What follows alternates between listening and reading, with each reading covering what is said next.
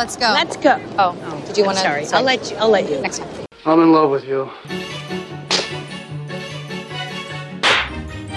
Snap out of it. I'll have what she's having.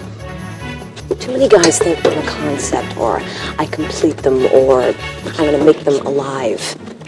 I'm just a fucked up girl who's looking for my own peace of mind. Don't assign me yours. Caustic wit is my religion. I would make a great queen because I am so stubborn. I say when it comes to stardom and Lauren, there are no accidents. Hi, Karen Peterson. Hello, everybody, and welcome to episode 119 of Citizen Dame, the podcast where we are just trying to do what we can do uh, in a lot of ways. I am Karen Peterson, joined as always by Lauren Humphries Brooks. Hello. And we have a lot of stuff that we're pretty excited to talk about today. But before we get into any of that, we have a contest winner. Yay! Um, we have been running the Criterion contest, and we do have a winner. This person is going to get three months of the Criterion channel, and we will be sending that um, uh, code, access code, this week. So uh, the winner is Michelle D, who on Twitter is known as at Gamecock Mitch. So congratulations, Michelle. We're very excited for you, and we'll be sending that code your way. So. Yay! Woohoo! So many good films to watch. I know. You're going to just love it. I can't wait to hear what you watch and what you think. So, all right. Well, before we get into all this many, many things that we have to talk about this week, Lauren, how are you? I am all right. I, I am bearing up under ev- everything, as I think many many of us are just kind of going like, what should I be paying attention to?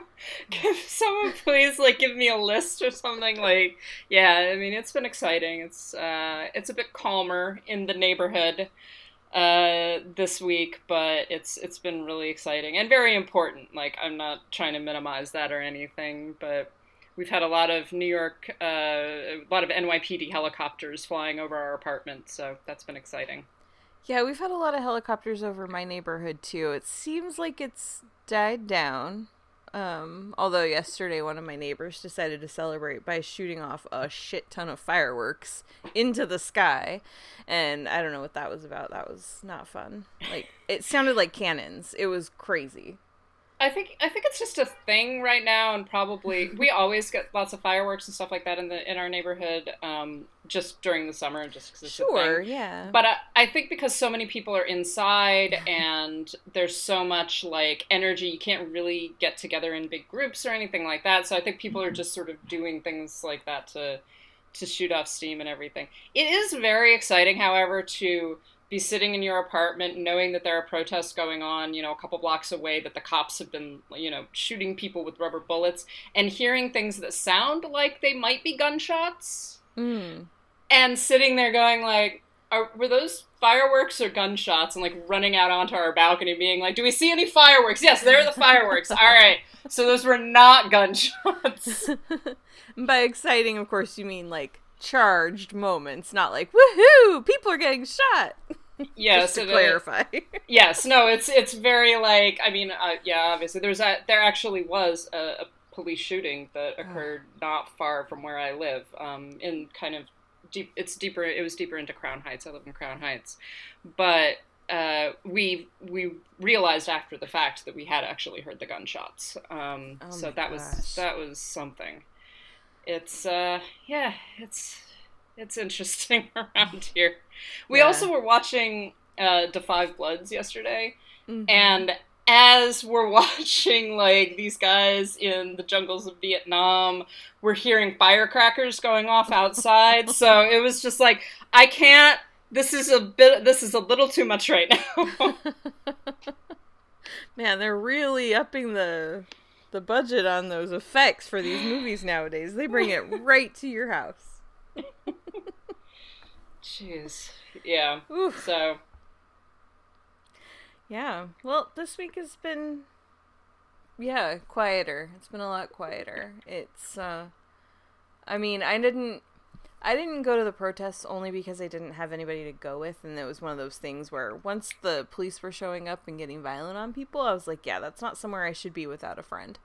So Mm-hmm. just because stuff was happening everywhere, and so I didn't go, but I was definitely glued to the TV, watching, donating money, like trying to do what I could, um, which is not very much, and I, I was realizing, man, how, uh, how helpless I am, but also just how uninvolved I've been for way too long. Like, so many people have been talking recently about how, like, well, it's not enough to be not racist, you have to be anti racist. And I realize I've been firmly in the not racist camp for ever and it's time for me to actually move over and do something so um, that's kind of my realization this week but i'm still at that point where i'm figuring out what i can do in my circumstances and um, i think we're all figuring that out um, Yeah.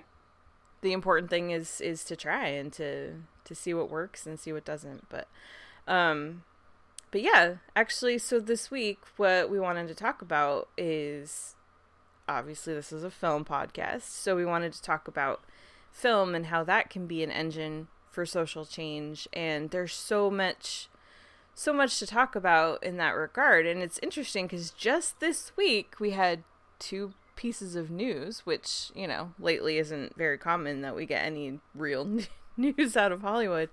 But this week we had two things that both happened that are both really important. Um, one was there was a big, um, uh, what's the word I'm looking for? Um, well, I'll go with your word, kerfuffle. Um, I never, I never know how to put it when you because because kerfuffle seems seems like oh that's really like diminishing and things, but I was just like, but it's not like a fight. It's not. It's not I- really a debate. It's like it's a thing. yeah, well, I mean, I'm using it to kind of diminish the people who are whining because yeah. um, what happened was this week HBO Max pulled Gone with the Wind from their library, and which I wouldn't know because I still can't access HBO Max because I get HBO through my Roku, and they still haven't worked their shit out. So whatever.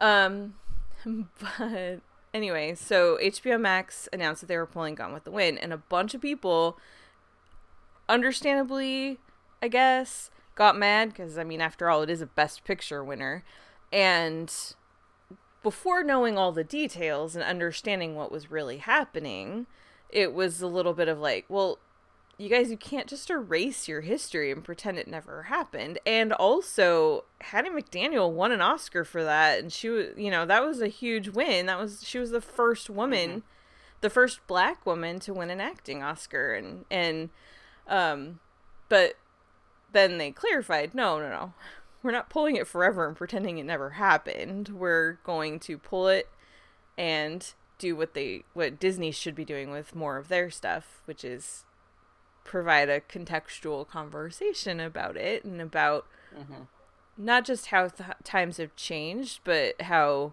the things that we used to think were fine in the past really weren't even fine then. It's not just that they're not fine now. So that's what's going to happen. It will be back at some point. Um, but it was interesting listening to people get mad and, and argue about it. I don't know, Lauren, what was your experience? I mean, it seems like Gone with the Wind is, is one of those films that every, every every once in a while it comes up again because it, it is sort of it's the elephant in the room in Hollywood in a lot of ways because it is one of the most popular films ever made. It is still spectacularly popular. Um, a number of people, you know, talked about well, even if they were to pull it completely from their streaming service, you know, there are so many anniversary editions of Gone with the Wind available on physical media. Like it, it is one of the major Hollywood releases for good and ill. Like it's it's one of those things that you can't really change that, right? Right. Um, but it's it's one where we tend to we this conversation tends to come up, and I remember several years ago there was a similar conversation about it, which was essentially that um, Lou uh, Lou Lumenick, who uh, I don't think he writes for them anymore. I believe he's retired, but he used to write uh, reviews for the New York Post. Um, was talking about how he felt that Gone with the Wind should not be shown as entertainment anymore. It should only be shown within a historical context and only within the context of talking about its racism. And there was a huge explosion about that, just like, well, it's one of my favorite movies, and you know, all of this stuff. And there's this huge argument that got going.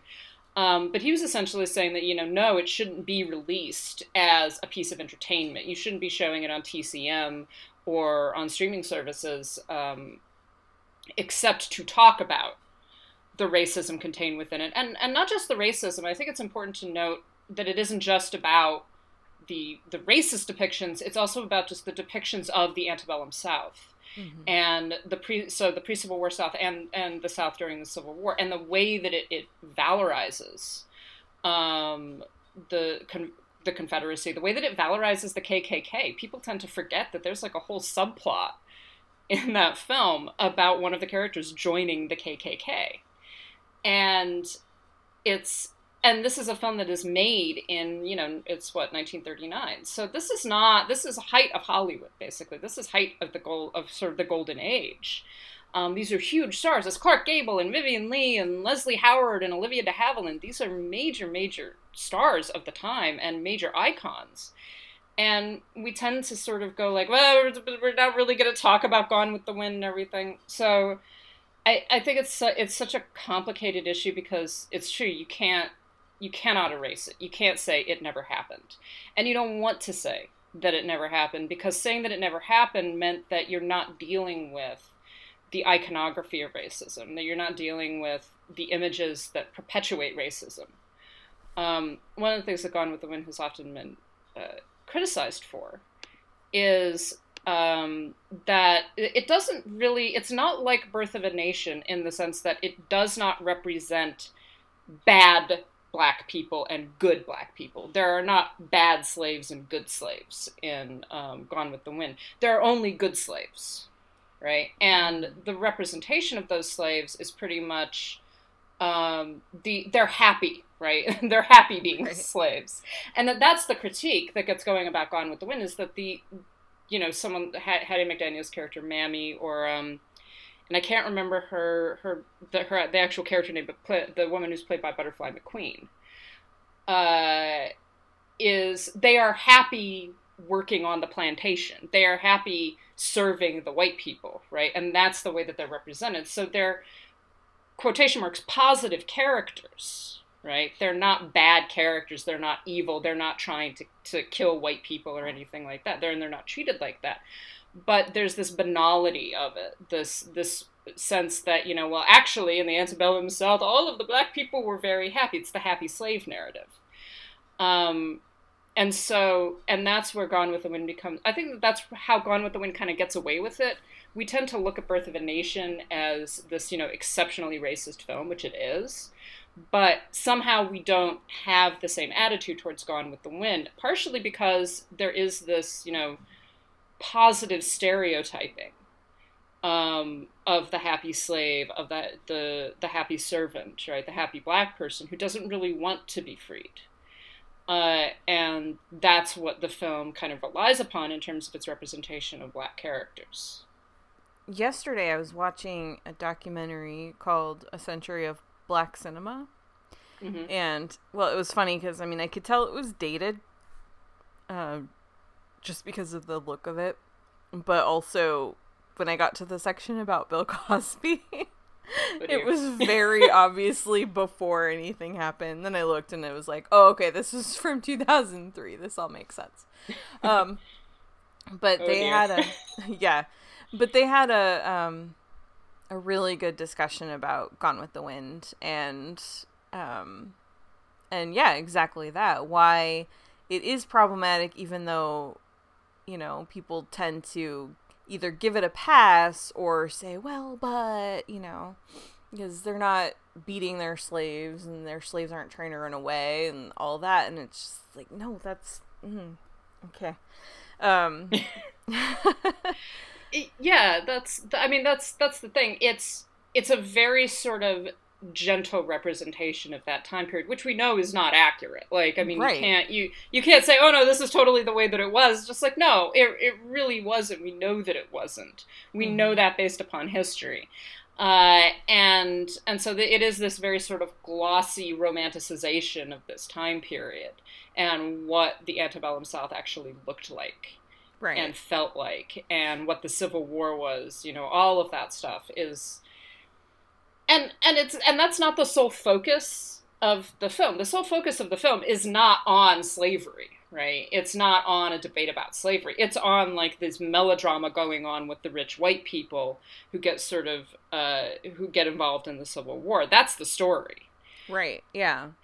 The slavery and the running up to the Civil War and all that, those are like background to kind of establish who these people are and to set the scene, which I mean this is based on a book too, but um but yeah, it's not a movie about slaves. It's not a movie about keeping them or not keeping them, you know, setting them free. It's it's not about that at all. These are just characters that are part of part of Scarlett and Rhett's story and um yeah, but that's the thing. So this documentary that I watched, it's on Amazon Prime. It's for free, and it was it was really interesting because it got into Gone with the Wind. It got into some other films where, you know, for so long people have just kind of accepted it as like, well, this is a this is a good representation. This is positive, and and explaining why no, we need to look at we need to look past what the the text is showing you and really look at what's happening and what sort of effect this representation is doing for the audience. And i think that's kind of what we are talking about today with um with how film can can uh, be an engine or vehicle for social change and also how it can sometimes not be.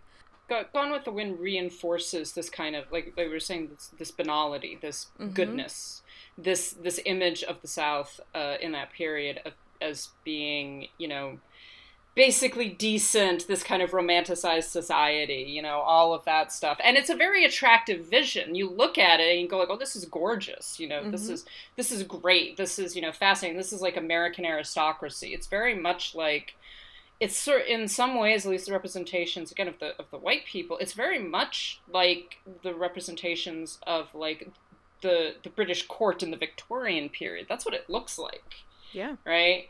And so it's this Amer- it's this vision of American aristocracy that did exist, right? But did not exist in this nice, warm, and fuzzy way because it's built on the backs of thousands upon thousands of uh, slaves, of people being beaten and murdered, and and forced and, and enslaved and raped and forced to work. You know, all of those things, and that's something that the film doesn't isn't interested in acknowledging and doesn't want to show us that Right. part because we can't have you know Clark Gable beating slaves or you know having uh, having sex with his female slaves. We're not going to show that. We're not. We're certainly not going to talk about that. You know.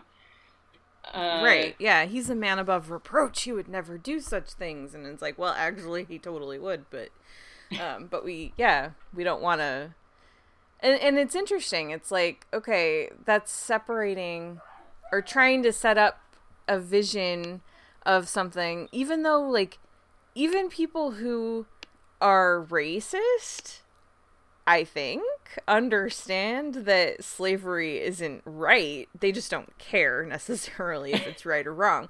And it's interesting because when you show it in this kind of way, it looks like, well, but they're taking care of their of their people and and so it's it's fine and like this week there were so many discussions, renewed conversations because like NASCAR has made a rule that you cannot display the Confederate flag anymore. Finally, it's only 2020, you know. But um that happened and then my Facebook feed like I have I have friends. uh, This wasn't even most of the people that I'm friends and family, you know, related to, but um but there was a lot of conversation from certain people that I'm connected with and and friends with and related to that were very upset about that and like oh the confederate flag it's just a symbol of of states rights and blah blah blah. And i'm just like okay um i don't know how you reconcile the fact that you like to brag about being the party of lincoln who freed the slaves and also celebrate the civil war as this like fun little rebellion when they lost, first of all. No And second- participation trophies. exactly. Exactly. That's that same group that hates participation trophies, but they love the losers of the Civil War. Go figure. Um and and it's just it's so weird to me how yeah. how they don't see that. And then like this week when um when they also announced that they'll be renaming some of the army bases that are currently named after Civil War soldiers and generals and or Confederate ones and Trump was like no, it's a part of our great American heritage. I'm like, you want our army to have bases named after losers? I thought you hated losers.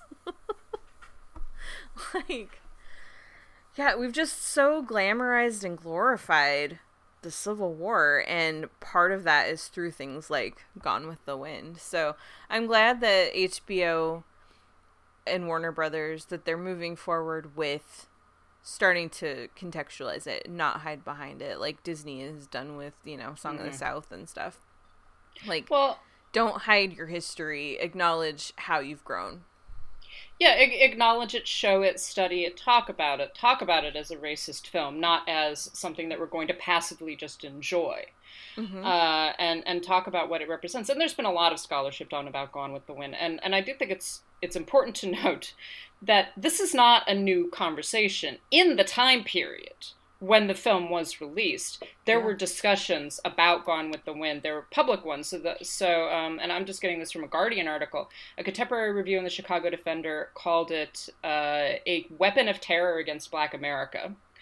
Um, dramatist and filmmaker Carlton Moss wrote that it was a nostalgic plea for sympathy for a still living cause of Southern reaction. And so this is in the 1940s, right? This is this. So these are contemporary responses. So this whole idea that like now we're suddenly reacting against it, or that this is like a new thing. No, in the 1940s they knew. In the 1940s they were having this conversation. They were having this debate. So uh, I, I saw a number of people say that we have to remember that Gone with the Wind was considered was also considered to be a, an almost progressive view of the American South in that period. Um, that it was sort of that time period's green book, and that's something that that you know we need to continue to talk about and to acknowledge. Not just that you know this is not looking back on 1939 and saying like we're better than them now. It's saying like they knew better they there was an aware there was at least some awareness of what they were doing and how they were representing it um, and in the midst of all of this i think we also have, we also have to talk about the fact that you know H- hattie mcdaniel did one um, uh, was the first black woman to win a, a, an academy award.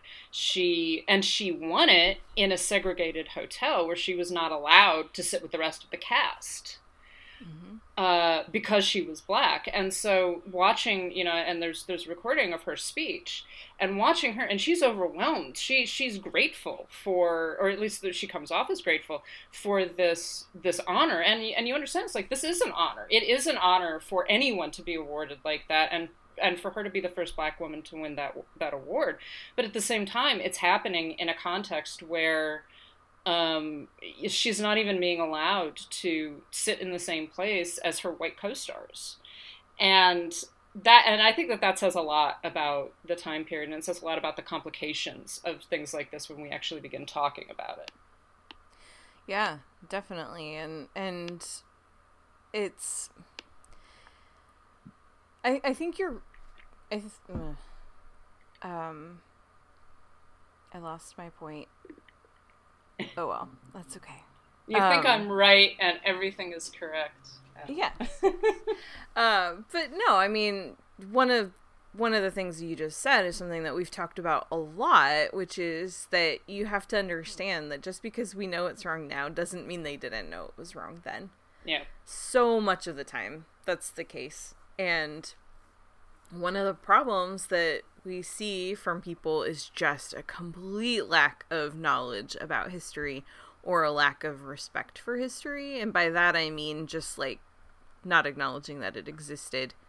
Um, and I think that that has caused so many of the problems that we still see now. I mean, the fact that we're having a conversation about race and inclusion in 2020 is I mean it needs to happen, but why wasn't this all resolved 50 years ago when the country was desegregated? You know, why is this still an issue now? And mm. why are we still having these conversations? Why do we still have to have protests about, you know, standing up against police brutality? Why is this still a problem? Why why? You know, Yeah. and and I mean, we haven't solved anything. We haven't we've made some strides since the 1960s, but people are not, you know, by and large, people are not better off now, even if some things have changed. And I mean, we saw that with what happened in Georgia this week. You know, just yesterday I rewatched Selma, which I hadn't watched since probably since it came out.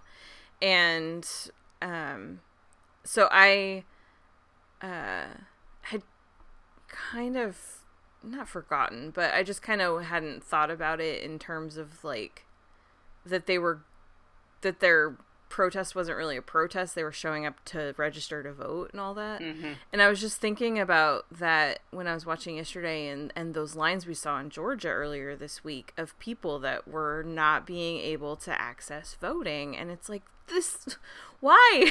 why is this still happening? And I don't know. I, I just I don't know.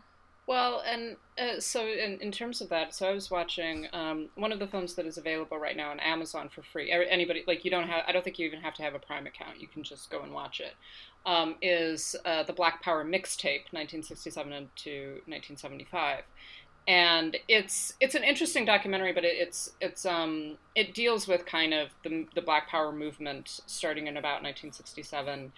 Uh, and the various figures, the important figures of that of that movement, and also, but also one of the things that it shows is the protests, right? The the the protests, the the, the protests after, um, or the, the the some sometimes they turn into riots after uh, Martin Luther King was assassinated, the the the death of Robert Kennedy, you know, all of those things, and watching these images from the period, you see cops throwing tear gas at protesters who are saying you have to treat me like a person even though I'm black. Like mm-hmm. and and watching this it's it's the same it's the same thing right? We're seeing the same thing. And the images are just like okay other than some different hairstyles mm-hmm. and this is being filmed on film rather than on or on video rather than on you know iphone cameras it's the same fucking thing and it's it's being repeated over and over again. And it does kind of make you go like why why are we still having this fight? Why is this still something that that th- this shouldn't be something that we're still doing. We should have moved beyond it by now and yet somehow we haven't. And you know we're we're sitting here we're two white women right? Uh and we're sitting here talking about this and to a certain degree you know up at like you were saying up uh, to, to a certain degree up until this point we've been very isolated from it you know it isn't i have not been targeted because of the color of my skin No, uh, never. in the in the United States, right? That's not something that has happened to me, and that's not something that habitually happens to me, certainly. Um, and so there's no way that I can say I don't know how a black person feels in the United States of America. I have no clue. Like that's not something that I can process. So I have to look at myself, and okay, how do I try try to understand my own privilege and my own my own you know racism, my own internalized racism, the things that I have sort of taken for granted um, as a white person. And how do I work through that and become anti-racist? Become not just I've you know I've never considered myself racist. I've always been like no of course I'm not racist.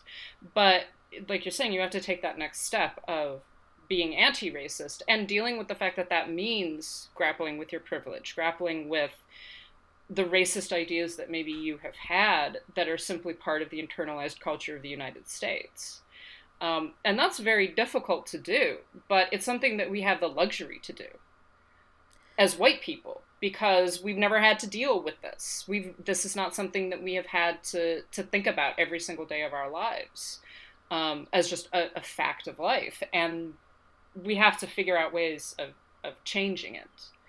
Um, Yeah, absolutely. Well, and I think that that's a big part of why some of this stuff hasn't changed is because we think, oh, well, they integrated the schools, so that's done. You know, like yeah, uh, we we forget or we just don't experience because we don't see it every day um or hardly ever sometimes uh i mean i see a lot of things just because of my work but but for a lot of of people we live in our you know our very white neighborhoods. We li- go to our very white jobs. We you know and so we're not experiencing what other people are experiencing. We're not seeing it because we just by the nature of different industries and different you know housing developments and things like that we just we don't have to confront it. And so it's easy to think that problems are solved when you don't hear about them and you aren't reminded that there's still problems Yeah, and and I think I think that there is an extensive cinematic legacy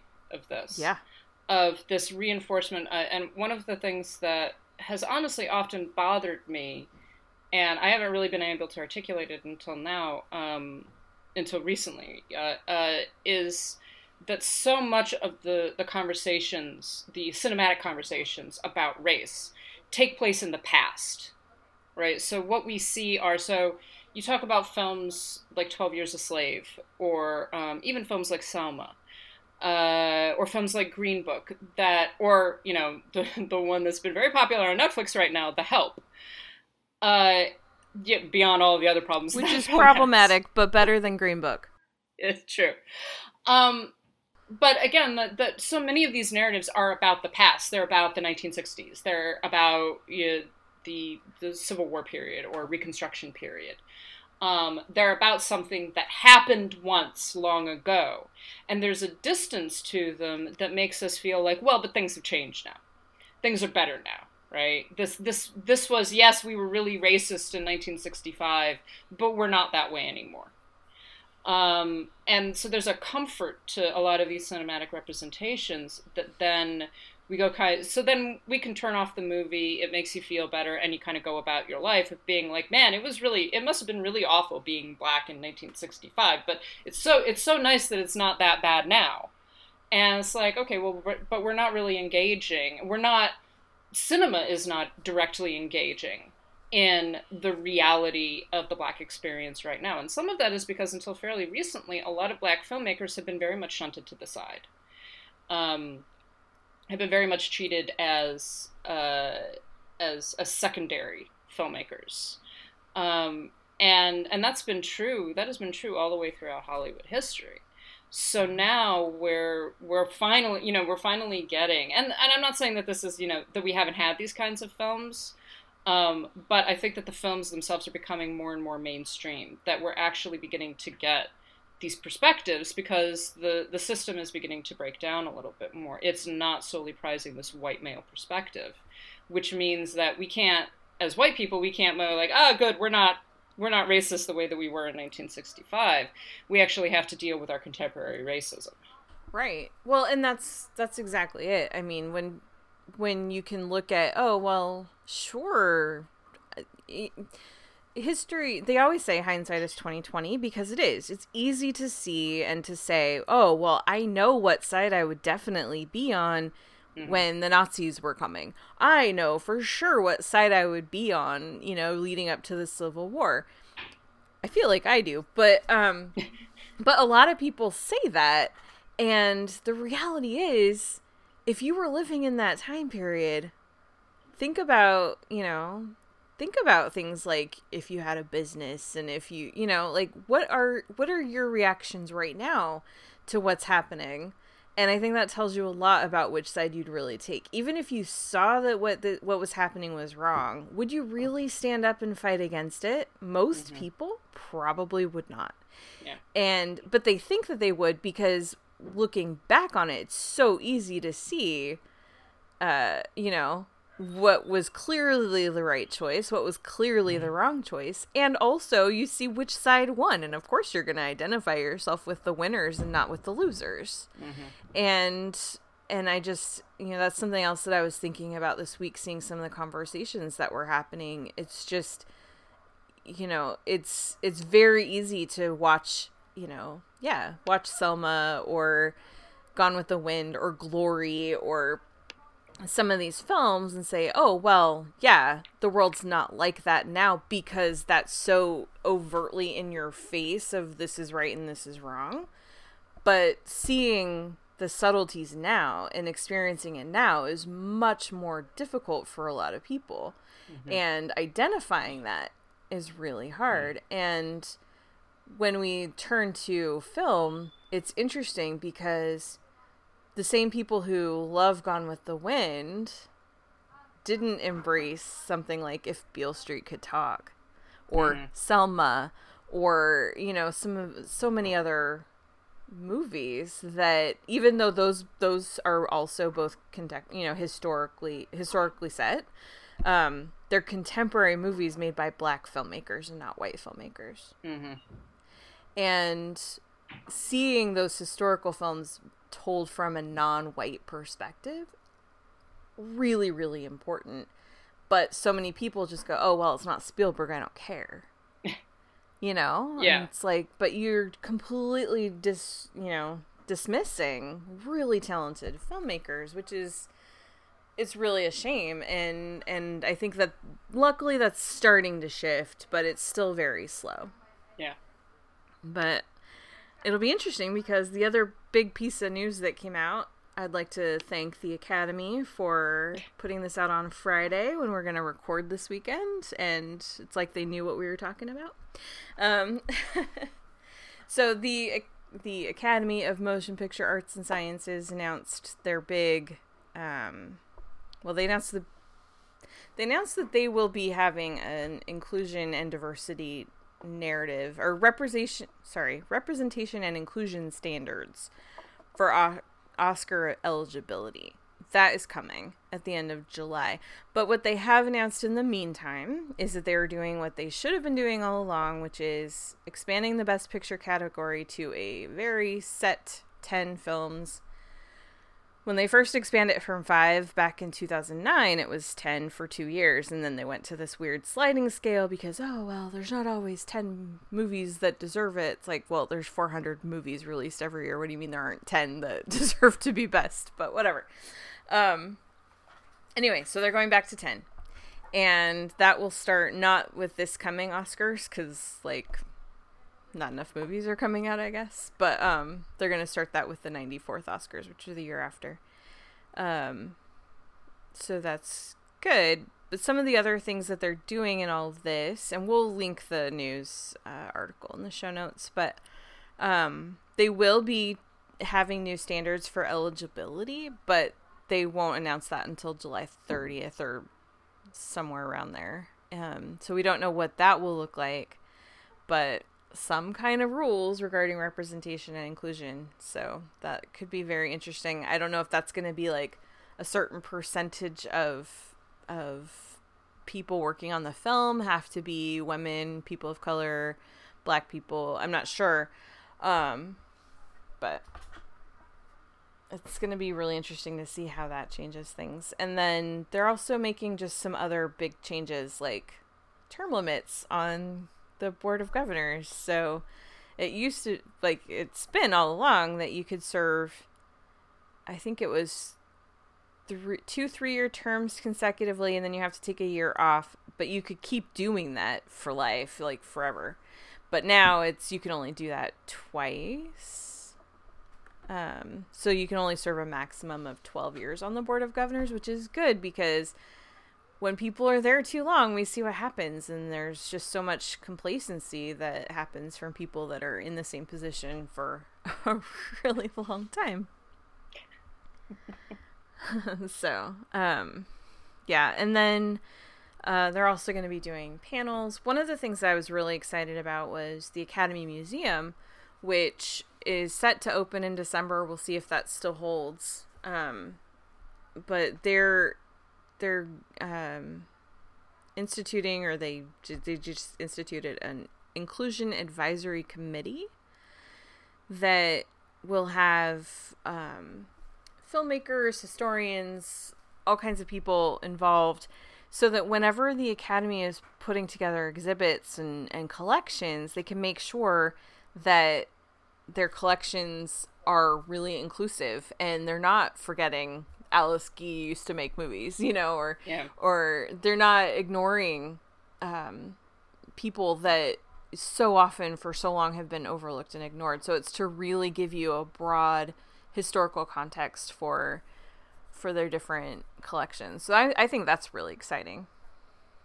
Yeah, I think that all of this sounds like it's a step in the right direction. You know, it's it is one of those that you're a little bit like, why have we not been doing this earlier? like, mm-hmm. like that's you know, it's tiring. I think that every I think that everybody's very tired. Um, but it's it's tiring that that these kind of very uh, seemingly basic things uh, have not been a part of the conversation up until now. But but at the same time, it's good that they're finally being part of the conversation. That they're finally moving in in the correct direction.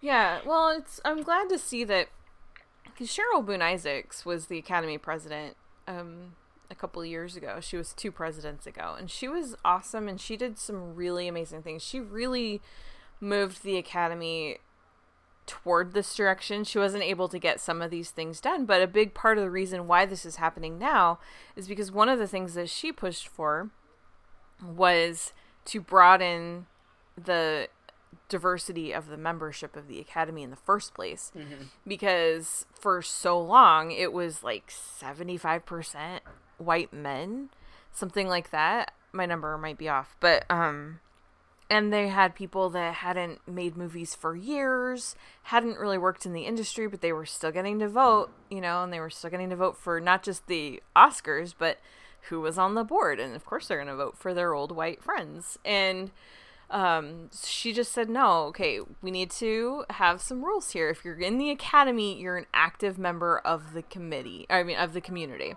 Mm-hmm. Um, and also they started inviting more people of color more women um, trying to really just broaden the scope and so now they have over 9000 members i think when she started it was around 6000 and they only invited a couple hundred maybe every year. And like i think the first year that she really pushed for it was 1500 new members something like that. And a bunch of people were mad because of some of the names that were on the list of in, of invitees. But um but it was like no if we're really serious about changing this industry and about really providing a voice for people this is some of the things that you have to do and so what's happening now is a direct result of expanding the membership mm-hmm. and i think it's great to see yeah, I mean it's it's it's definitely a good thing. Like I say, you do kind of wonder why it has taken this long, but um, mm-hmm. but getting there. You know, I I am always a little depressed that that it's just like ah we are going to produce inclusion, which means that you know percentage must be all of these groups right? right, yeah. That are not white men. and it's like it's like, you know, I I know I know that we live under patriarchy. I know that we live in a very um sort of white male dominated society and everything.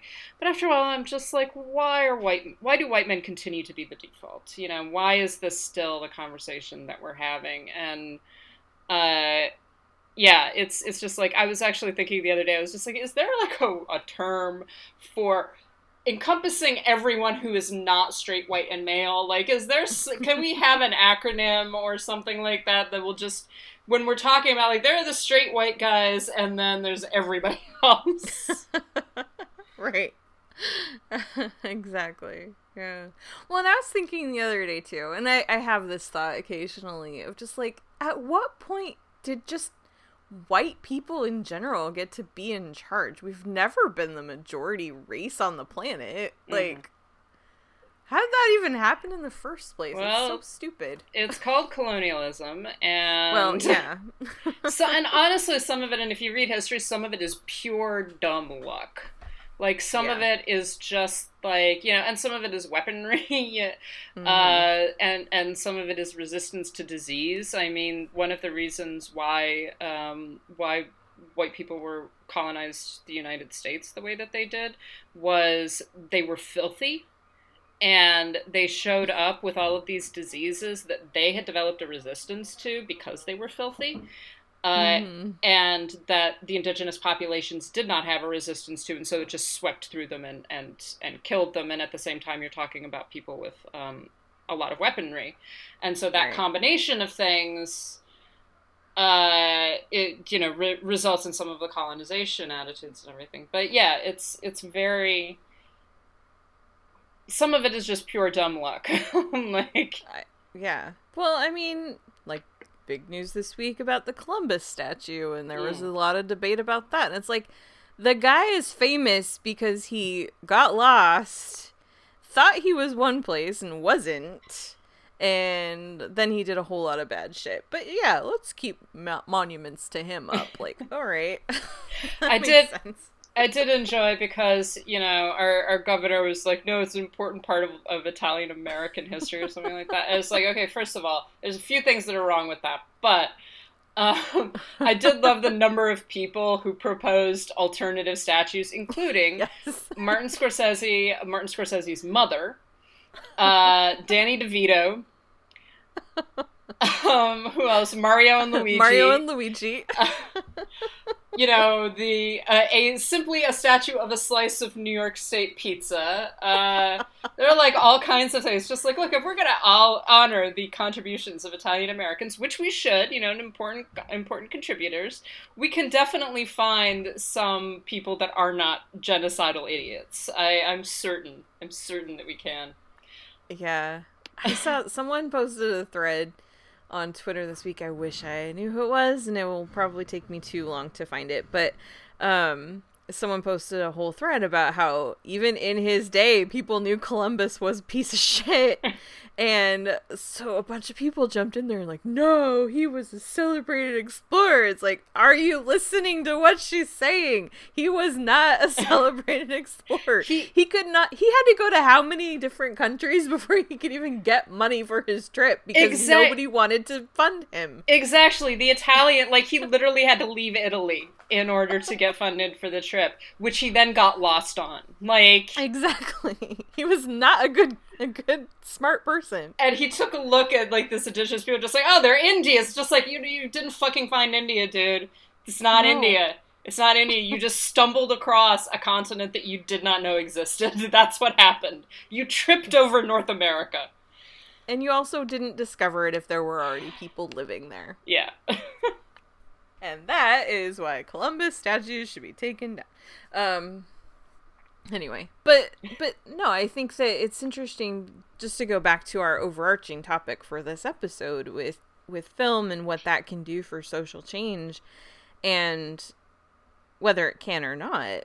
Um I think that stuff like the story of Columbus and you know colonization in general, the pilgrims um you know, all sorts of things have contributed to why we so easily overlook or ignore what's happening in our society or what has happened in history. Because if you see it on a movie oh that must it's based on a true story. So most of this must be accurate Yeah. which is usually not at all the case. Um but it really does uh kind of ingrain those wrong wrong things in your mind and it makes it very hard to deprogram people when they've been basically taught the wrong information their whole lives. And but that's where film really can help because you know i mean documentaries are really good. They're great. I there are some really really amazing ones. But i think what for a lot of people what changes them is seeing more fictional accounts and fictional narratives that can serve as as either allegories or as like parables that they can then uh use in their own lives Yeah. um I, I think that yeah i think both are necessary is what i'm saying Yeah, I, I think that the perception, the perception of everything. You know, we were talking. So we were talking about Gone with the Wind. The perception that that film sells, right? The images that that film sells is is of happy slaves, right? And so if that's the image that you then and it, and it also it's a comforting image too. It's a comforting image to the white viewer because it says like you're not, you know, your your ancestors. And and I'm saying this as someone my I half of my family comes from the deep south. We were slave owners um, back in the day. Like half of them fought for the Confederacy, all of that stuff. It's a very comforting image. If me as a white viewer, I get to sit down and watch, like, oh, actually, the slaves weren't unhappy. Like they they were happy people. Like we treated them nicely. You know, all of that stuff.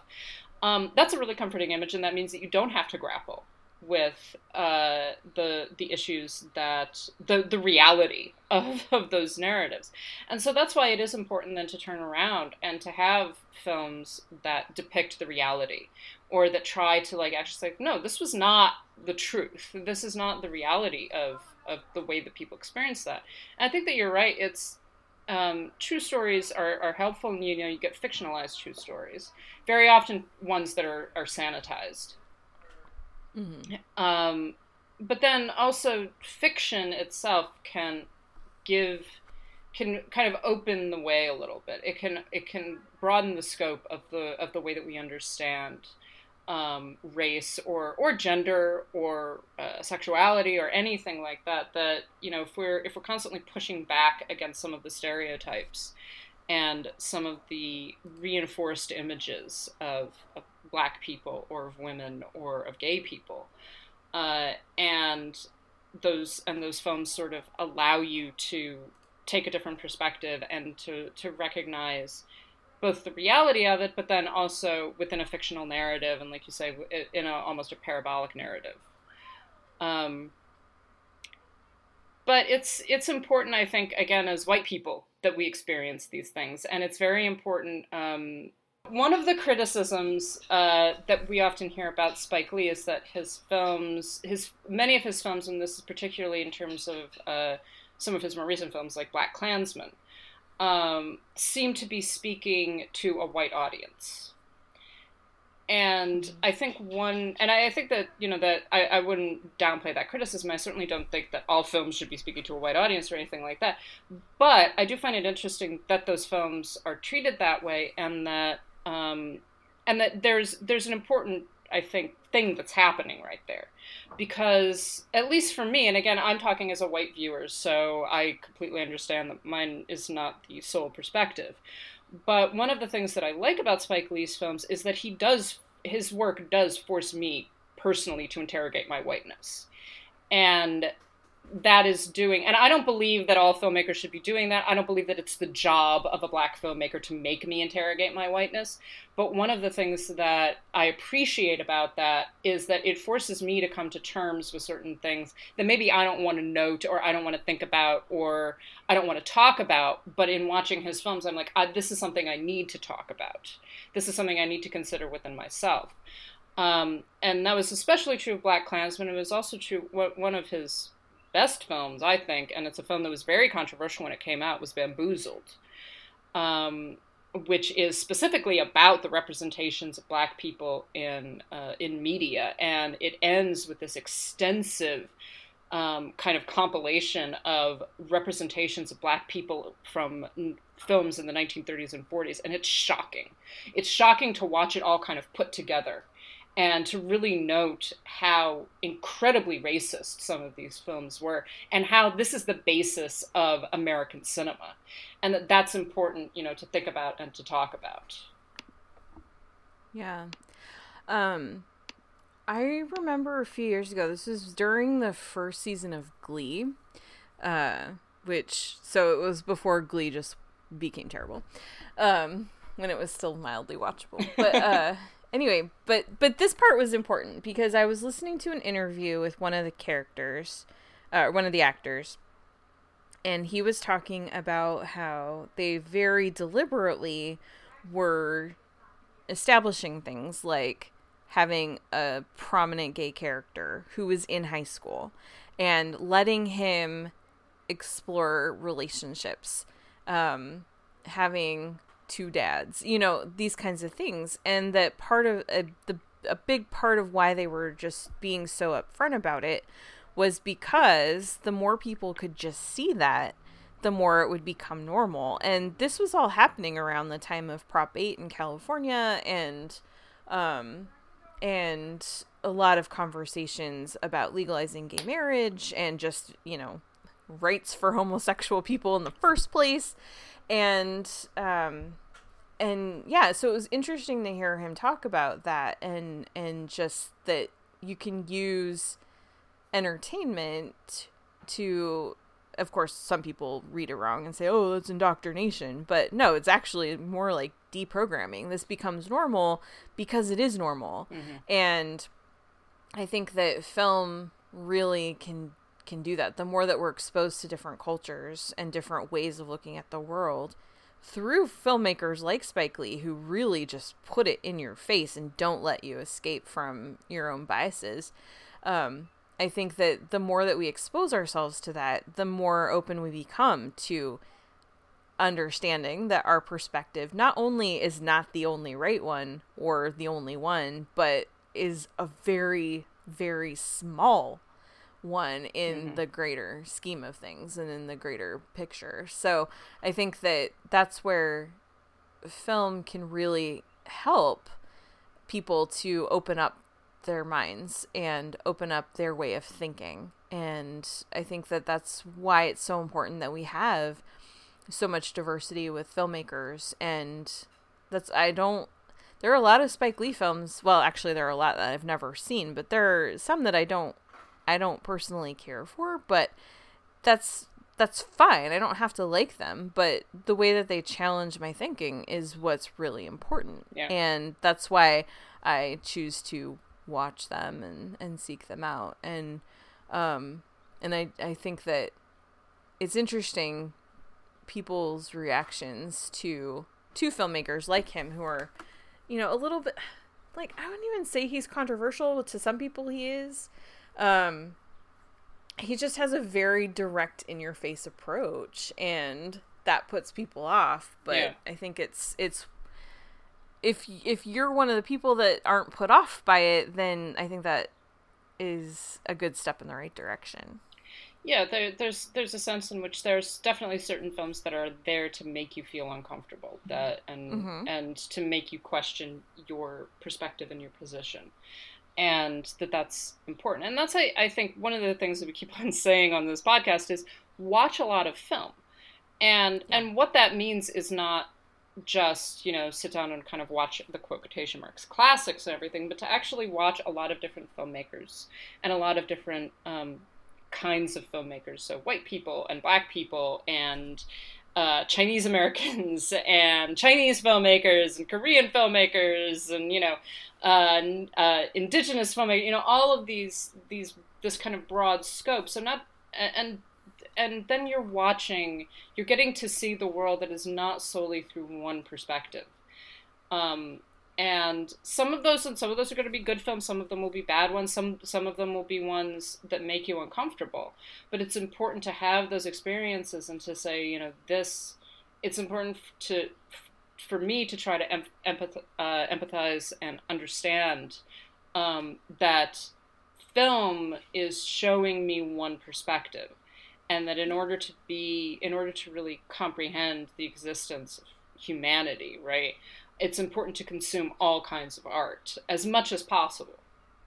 Yeah i i i think i've talked about this before and i you know i grew up in a very conservative household. I was very you know very conservative in a lot of ways moderate in mostly social but um but it's interesting because so much of what I used to think and so much of how I used to view the world um, really changed when I started to travel.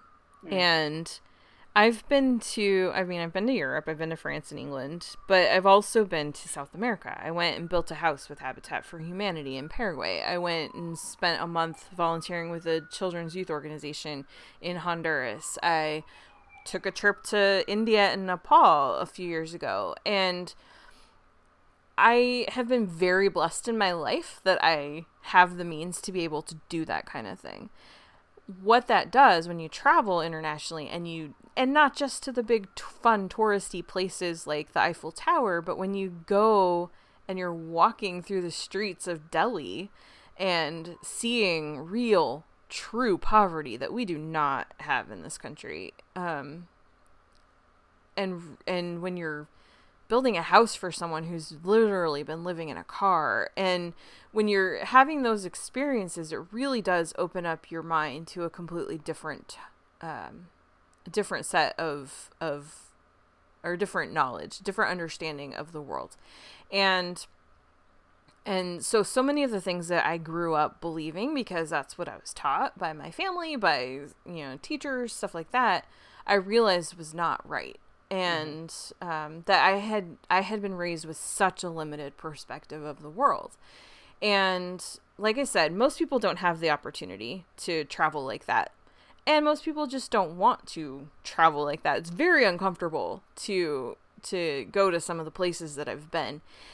But that's where for people who don't have that chance, that's where film can really help in similar ways. And when you're watching films like you said from you know from Korean directors, from indigenous directors and all types of films. Not just documentaries but you know we watched we watched and loved a movie about nazis from a maori jew from new zealand you know and it's yeah and that's the thing like but when you watch these films from from different filmmakers that don't look like you it really can help break down some of those wrong things that we've been taught and some of those mm-hmm. things that we always thought we understood but really didn't. And that's where film is so important to not just helping us understand the culture, but helping us change the culture. Yeah, absolutely. So, but speaking of Spike Lee, he had a new movie out this week. And the timing on this is really interesting, especially with the way that it begins and ends.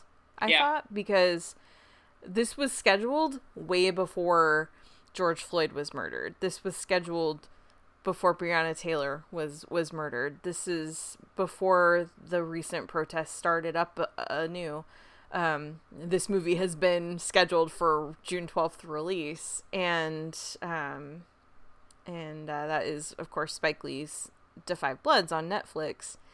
And uh, Lauren, why don't you start off with your thoughts? I mean, I, I think once again we're going to preface this with we're white people. yes, we are very, very white. I am Irish and Swedish. I don't get much whiter than me. that is very white. Wow. Yes. Um, yeah, so we're very white people. So I, you know, I, I don't want to try to to say what this means or you know that this is an urgent film or anything like that. Um, I, I think that first of all, it's it's a it's just a well made film. Like it's it's well put together. It's well constructed. Uh, it's I mean so so the, the basic plot is um, it's about uh, four Vietnam War vets who return to Vietnam, and um, their goal is they want to go back into uh, the jungle where they they were engaged in a firefight and where one of their number was killed, um, and now is buried. And they're also looking for a cache of gold that they left there. So. I described this when I on Twitter as kind of like if Apocalypse Now met the Treasure of the Sierra Madre, and uh, decided that we need to talk about black men being used as cannon fodder by the military industrial complex that that's kind of the, the film. And it is very referential like the, there are a lot of references to vietnam war movies. There's even and and they're very explicit references too. This is they're oh, not yeah. trying he's not, not trying to yeah he's not trying to conceal anything. However props to spike lee for being a possibly the first filmmaker to make a Vietnam War movie and not include Creedence Clearwater Revival's Run Through the Jungle. Thank you. Thank you so much. yeah. Yeah. Love this song. Definitely overused. Uh, but so so this is this is a film that is about camaraderie. It is about the relationship between these these this group of black men, but it's also about trauma. It's about generational trauma, and it's about the fact that that you know these were soldiers who were sent into this war zone um, in order to fight for a country that was still denying them many basic human rights. And the film explores that tension and that the reaction to it and the reaction to trauma and and um, specifically to the trauma of uh, not just being a vet but being a black vet. Uh, and and I I think that it's it's a spectacular film. It's very well made. Um, uh, Del- Delroy Lindo is, you know, I think that he's getting much deserved praise across the board because he, he really does anchor it. and uh, gives such a wonderful performance. And it's complicated. It isn't a straightforward narrative. It isn't, um, you know, you, it isn't straightforward whose side you're really supposed to be on, uh, which I think is also important. My my major critique of it is that I think that it's a little top heavy in the sense that it takes a long time to set up the characters and to set up kind of the the going into the jungle. And as soon as they get into the jungle, then I think the, the film picks up speed and uh, and more deeply engages with its own subject matter. Um, and so my, my one my one thing is that I, I, think that maybe the, the first act could have been cut down a little bit. And we didn't maybe need to spend as much time on the conversations there as, as in some of the things that happen later on in the film. Otherwise, it, it really is a spectacular film and um, very moving and very and funny. You know, there there is some humor in it, uh, and very much engaged with its topic and with and with its cinematic history, with the cinematic history of films like this, of, of this, you know, like I say, Apocalypse Now meets Treasure of the Sierra Madre. Yeah, it's interesting because when I was watching it, because I didn't, I knew it was a Vietnam War movie, and, um, but I didn't know how it was going to be done. I didn't watch a trailer when there's movies that I know I'm going to watch, I tend to just kind of like, okay, well, I'll just I'll just wait until I get to experience it. So I don't read the synopsis or the or watch the trailers usually. And this was one of those. So I didn't know what I was getting into. And I didn't I thought it was going to be an actual like in the Vietnam era. I didn't know it was a current modern film that included flashbacks to the war. Um and I thought that was really uh, I was I was actually very interested in that. I thought it was a very good perspective because, like you say, we we don't. I mean, so many films that include Vietnam War veterans, they're all white. Mm-hmm. I rarely see. In fact, I can't off the top of my head right now. I cannot think of a single example of a film where I've seen, you know, old war buddies talking about Vietnam and any of them were black. Mm-hmm. And and seeing seeing that perspective was interesting for two reasons. One, it shows that their their trauma is similar to the trauma that white soldiers went through, which means, oh, gee, people are, you know, not that different from each other. And um and but then also it does get into why some of their experiences were so much different because of the fact that they were black. And mm-hmm. I think that having that perspective and seeing that getting that lesson was really valuable too for me um and plus they're just fun old guys. I would love to sit and listen to them tell stories you know? Like they're just I, I really liked the casting. I thought it was great. I loved the way that they did the flashbacks.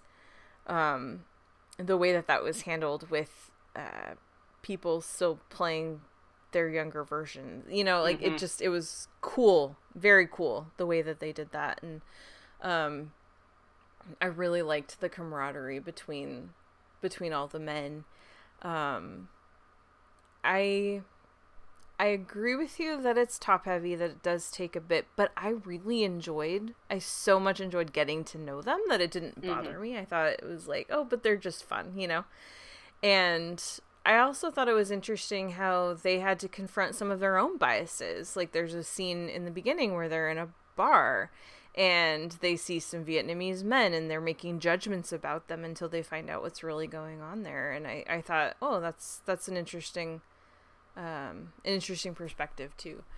So yeah, I, I agree with you 100%. This is so well made. Um, this may be one of Spike Lee's very best films. It's hard to make a pronouncement like that when I've only seen it once and it was yesterday, but so it's like recency bias is definitely there.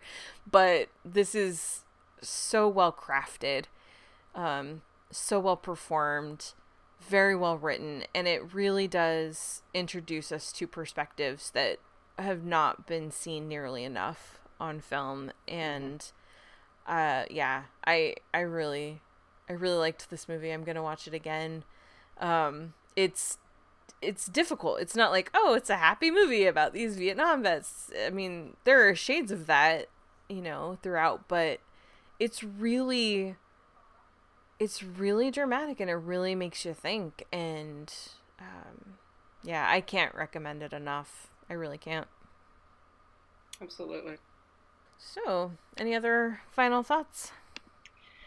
Not really. Yet, just yet again, as we keep on repeating ourselves on this podcast, watch a bunch of movies. Like, like, and Yeah. and I, you know, there's been a lot of talk now, just like, okay, this is a this is an ongoing process, right? Educating yourself and becoming anti-racist as as white people or as just generally as not black people, um, is is an ongoing process. It's not something you can do in a week. It's not something that is just going to, you know, it shouldn't be a trending topic that then you know moves on at some point.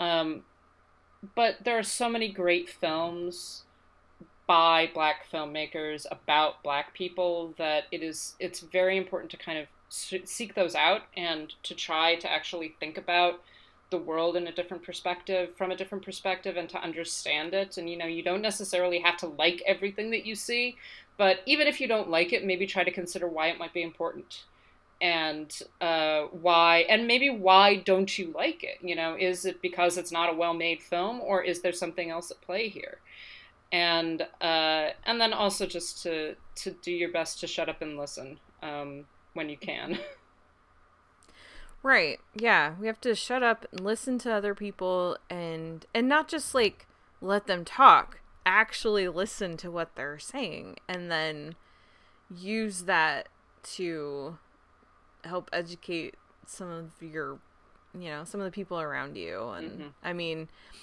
don't fight with your racist uncle. That's not going to get you anywhere, but there are other people who are kind of teetering and they don't understand some of the problems but they're open to it. Like those are the people that you can reach out to and, and talk to. And and that's how we're going to um, band together and make real lasting change. And um, you know some of the some of the companies have films that you can watch for free right now and they've curated collections criterion channel has some films in front of their paywall. Amazon Prime does too, where you can watch that are uh, films from black filmmakers, really important stuff that, yeah, like Lauren said, you don't have to like everything. You don't have to like any of it, but educate yourself. There are lots of things I learned in school that I didn't like, but it was still good. You know, it's good for you. But there are really great films there to watch. Netflix also has a Black Lives Matter collection. Just go through and and just experience these perspectives and and challenge your thinking and share them with other people. yep So, yeah. All right. Well, I think that's going to wrap things up for this week. We've talked a lot, and uh, uh, we hope that you found something valuable. Um, and uh, yeah, if you have some recommendations of films, that would be great. We'd love to hear them. Um, and I wish I had prepared ahead of time because I would have probably made some recommendations. I mean, watch Selma, watch Malcolm X, watch you know Yeah. some of those big ones. There are people who just haven't seen them and they're available right now. But then there's also other lesser known things too that you can just kind of discover. Just flip the wheel, just just you know, just kind of scroll through and land on something and just watch it. Don't care about, don't worry about what it is or who it's by. Just check it out and watch it. It can be a really interesting experience to do that. Do you have any recommendations? I mean, I keep on repeating this so many different times. I've repeated it to so many different people. Please go onto the Criterion Collection and look at the Pioneers Black uh, or African American filmmakers collection because there's so many interesting films there. Many of them, yes, some of them are, are fragments and things like that. I was really disappointed. There was a great film by uh, Oscar Micheaux on there called um, The Symbol of the Unconquered, which is a really well made film and everything, but unfortunately, the climax is missing.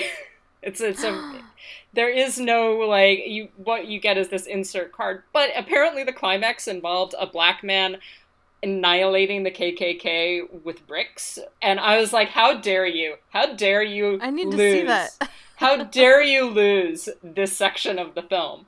Um, but the film is very, very good. Uh, otherwise, even without that, but it would have been really nice to have that. But but seriously, there's so many interesting films that are up there, and it's again, I think it's always interesting to look at, at Hollywood history and recognize the fact that there were a lot of films that were made that were made with primarily black casts um, mm-hmm. and that were actually being made in order to appeal to black audiences. And these were very often very low budgeted films, but some of them are, are amazing. And uh, and you're talking about filmmakers that really don't get their due and don't get spoken of in the same breath as um, as some of the classic filmmakers. But but they they deserve to be watched, and many of them are available right now.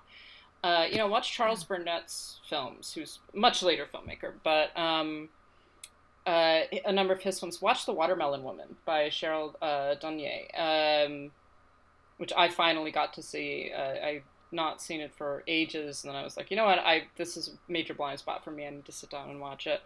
Um, and and so yeah, just kind of watch around and see what looks interesting. You know, if it's if it's like, oh, this is a movie about a, a jazz drummer, okay, fine, watch a movie about a jazz drummer, and this sounds cool. You know. Uh, mm-hmm and and I don't think that it's necessarily simply engaging with you know quotation marks important films. It's engaging with films that are different from the kinds of films you tend to watch. Films yeah. that maybe are representing a different kind of life and a different perspective than you're used to. And that can just be a movie about, you know, two people falling in love and getting married. That's fine. The, it doesn't necessarily have to be an important film about, you know, an important event. Um, but it's important to to engage with all of those things. Absolutely, absolutely. So, all right. Well, thank you so much for listening, and thank you, Lauren, for being here as always. Um, if you'd like to continue the conversation, and we hope you will, you can find us on Twitter and Instagram at Citizen Dame Pod. On Facebook, we're there occasionally, once in a while. It's facebook.com slash Citizen Dame. You can email us, citizendamepod at gmail.com, and you can find us on our website, citizendamepod.com. Super clever here. Uh, if you would like to kick us um, some money, we've got our Ko-Fi account, ko-fi.com slash citizendame. And, and our Patreon, you can sign up and support the show. That is patreon.com slash citizendame. Of course, with you know, well, in general, we don't expect anyone to pay to listen to us, but uh, we also especially understand that times are hard for people right now. And uh, so we don't expect anything from anybody, but we do really appreciate the people that contribute and help keep things going. And uh, that includes Heather, Adriana, the Crooked Table Podcast, Michael, James, Katie, Carriotta, Mason, Matthew, Monty, Nanina, Nicole, Robert, Sharon, Steve, Tao, and Will. Thank you all so much. Um, we do have our Zazzle store, zazzle.com slash Citizen Dame. I know I promised that there would be Citizen Dame masks in the store. That's going to happen today. Or, well, by the time you're listening to this, they're already there. So, uh, sorry that took a little bit longer than I meant, but uh, they're there. Just in time for my county to say you don't have to wear them anymore. But whatever, it's fine. Um, but you do. But and, you do. You do. But yes, like don't listen to a bunch of elected officials who bow to peer pressure from the community. Wear your masks and get them from Citizen Dame. So, uh, also you can talk to us individually. Lauren, where are you? I am at LH Business. And I am at Karen M. Peterson. Thank y'all so much for listening and have a good week. Bye. Black GI. In Memphis, Tennessee, a white man assassinated Dr. Martin Luther King. Dr. King also opposed the U.S. war in Vietnam. Black GI, your government sent 600,000 troops to crush the rebellion. Your soul sister and soul brothers are enraged in over 122 cities they kill them. Why you fight against us? So far away from where you are needed.